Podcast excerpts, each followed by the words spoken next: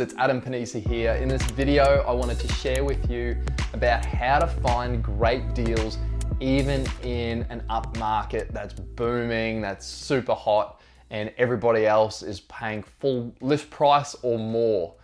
So, how to get an off market deal um, is really key to the success of a property investor and a property developer. To buy something off market, undervalued, that's where you actually make your money. So there's a saying that's been drummed into me by multiple mentors and coaches that I've had over the years, and that is the profit is in the buying. And also, you make your money when you buy.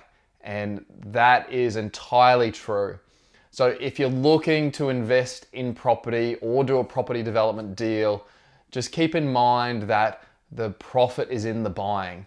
So you make your money on the way in. There's only one transaction you're in 100% control of, and that is the buying. So just keep that in mind. There's only one transaction you're 100% control of, and that's in the buying. Once you've bought the property, you're stuck with it. So if you buy a lemon, you're going to be stuck with it.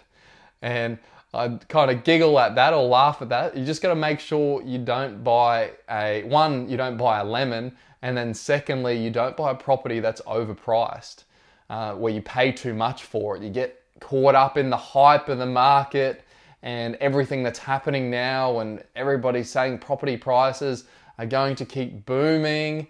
And it's funny when we're in this market cycle that's booming, um, how only 12 months ago or 18 months ago, the same property is worth so much less and there's no buyer competition. So, in this hot market, if you are looking to invest in property, uh, then you need to one, try and get it off market, um, but two, if it is on market, just don't go silly. Still keep in mind that that same property, you're going to be stuck with that. If it's just a straight buy and hold where you're just going to rent it out for years and you're going to look for capital growth, well, if you've paid over the market and the market doesn't keep going up, if it stays stable, then just keep in mind you're not going to be able to redraw any equity out of that property or you're not going to get the capital growth that maybe you had hoped for. So, also just note with the forecasts that are coming out, uh, from which are hitting the headlines, and if you follow some other people that, that are predicting property prices to go up, just keep in mind that if you're only buying one property or maybe two properties, then you need to look at what's going to be the capital growth on that one or two properties, or three or four, or however many you're buying. You're not buying a thousand properties where it's spread across multiple suburbs, multiple cities and you're not getting that overall spread of the market. So if the market goes up by say 10%, then you better hope that your properties go up by at least 10% um, over that same time. But if you've bought well, you should be buying at least 5 or 10% under the market anyway. Or if you're not, if you are buying at market, well, then you need to be adding some value so that you're manufacturing your own equity. You're not just relying on the market to give you capital growth and give you equity in the property. So just keep that in mind. I hope that's helped. And I just want to give you a couple of tips on how to get property either under market value or how to buy well, even in the current market. And tip number one is be an area expert. So, be an area expert means be an expert in whatever pocket or whatever area you're looking at. And that doesn't have to necessarily be one suburb, it can be a whole postcode or it can be a couple of suburbs so that you can sort of spread spread your wings a little bit if there's limited supply, but just be an area expert. And so when something does if something does come to market or if it's off market, you know straight away is this a good deal or is it not? So you're going to know where the good streets are, you're going to know where the not so good streets are. You're going to know the, why people pay more in the better streets or the quiet streets. There's all those things that if you are an area expert, you know that straight away. And to become an expert in an area, uh, property, it's bricks and mortar, uh, it's physical. Somebody, if you're looking for a residential, somebody's got to live in that property. So you need to consider from a, either a buyer, if you're looking to on sell the property, or a tenant's point of view, somebody's still got to live in that property. So you need to look at what is it close to? Is it close to parks? Is the street quiet? Uh, is it a busy road? So these things are going to affect the price that you pay, and then also if you're looking to on sell or capital growth, they're going to affect this. So ideally, what I try and look for in a property investment, whether I'm manufacturing growth or not, I like to look for a quieter street um, because I know that the quieter streets, uh, so they could be cul-de-sacs or minor thoroughfares, okay, but just keep in mind that quieter streets um, appeal to more people. There's, there's not as much road noise, and those streets always get more capital growth than busy roads, always. The only exception to that is if a busy road gets rezoned into commercial, or you can do a commercial use on a busy main road. So I like to look for quiet streets. Now, close to parks and playgrounds is really great um, if the demographic allows for that. So if there's a young demographic, also young families I'm talking about. Uh, young families like to be close to parks. We live right uh, next to a park, it's at the back, and we go there all the time. So that's obviously a, a bonus for us, and that, that was something that for this house that we're in at the moment, um, it was something that definitely appealed to us. And these properties backing onto the park or near the park are going to get more capital growth than those away from parks.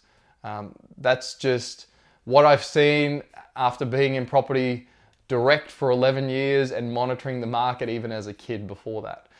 So keep close to a park if you can. Uh, the other attractions are schools. If you're close to a school, then there's always going to be demands, especially the ones, the houses that are close to schools in a specific tight catchment. So where the catchment has been completely built out and the school is really well known, has really high uh, high grades, really great reviews. If you're close to the school, then that is going to appeal really highly with families. Now, you want to be close to a school, but you don't want to be too close. So you don't want to be across the road or on the back street because again, you're going to get the noise, the traffic. So those things, they don't appeal to buyers and they don't appeal to renters. So whether you're looking at on selling or as an investment property, just keep that in mind. Um, now, renters will compromise. So people renting the property, they will compromise. They'll rent on main roads if they have to, uh, or they'll rent near busy schools if they have to. But what I want to highlight is if they have to. If there's a lot of properties on the rental market um, in that suburb or nearby, then renters are going to pick something, especially if they've got young kids or young family, they're going to pick something that's quieter. So they are obviously still weighing up do I pick this house on a busier street or do I pick this one on a quieter street? And buyers are going to do the same thing. So uh, close to schools is really great. Close to shops and amenity, again, really great. Um, same with the school. You don't want to be too close. If you're within, you know, close driving distance or close walking distance, but you're not going to get the noise or the rubbish from the shops. Uh, what else? Bus stops if you're close to the city. Bus stops, public transport, that helps. Now, that doesn't always guarantee, in my opinion, capital growth. Um, you got to think about who your demographic is, and it's so different between suburbs. Um, I'll give you an example of some coastal suburbs because that, they've been booming um, really recently. So I'll just give you an example of the coastal suburbs. Have a look at the price difference between the houses right on the beach and the ones on the opposite side of the road. So there's always that pricing disparity. And by pricing disparity, I mean just pricing difference. You're always going to get a difference being, say, on the river or on the beach versus on the other side of the road. So over time, and especially in the last 12 months, that's really highlighted uh, what the capital growth has been, or, or how much more the properties on the river or on the on the water have grown in value versus the ones on the other side of the street. And that is people desire to be um, to be on that stretch, on, on the good stretch, whether it's got a view or whether you walk out your back door either onto the river or onto the beach, um, especially during lockdown. So I wanted to use that as an example because that's really been highlighted with COVID and with people wanting lifestyle changes. Um, similarly with views and with not, without, if your property's got a view and the ones on the other side of the street don't, depending on what suburb you're in and what people are willing to pay for that, the one with the view, in, in my opinion, in, with capital growth, is always going to outperform the one without the view. people, I love a view. I like to look out on things, uh, whether it be mountains, trees, a park, uh, the ocean. So properties with views are always going to outperform uh, ones ones without. So I mean, there are exceptions to this. I won't go into every single detail in every single suburb. You've really got to assess your individual property you're looking at. Um, but in terms of capital growth and desirability, people want views, they want parks close by, schools close by, shops, amenity close by, and they want to be on quiet streets. So they're, they're my main picks. They're sort of my top five, what I look for. And then once I tick off all those boxes, um, then we start to look at what what else is is going on on that on that property. So the actual physical property itself. So everyone's probably heard from every second real estate agent, or if you've been to an auction, every auctioneer, they always talk about location, location, location, location. And I really hate to say it, but they're actually right. Uh, the location has the biggest advantage or disadvantage with buying a property whether it's for capital growth reasons, for renting it out, or if you're just looking at manufacturing equity and then on selling it. It's all about the location. The value of the property is given by its location. If you've got a property in the middle of uh, New York, it's worth a lot more than a property in the middle of the Sahara Desert or in the middle of Alice Springs. So the location of the property gives it its value then the other attributes of that property, then they they come in behind that.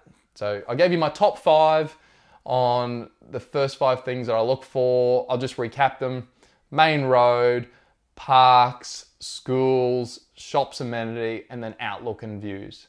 They're my top five. Thanks for watching. I hope you got some real value for that. And when you're looking at your next property purchase, whether it's property development or just to invest, uh, I hope that's really helped you out and you're going to look for those things.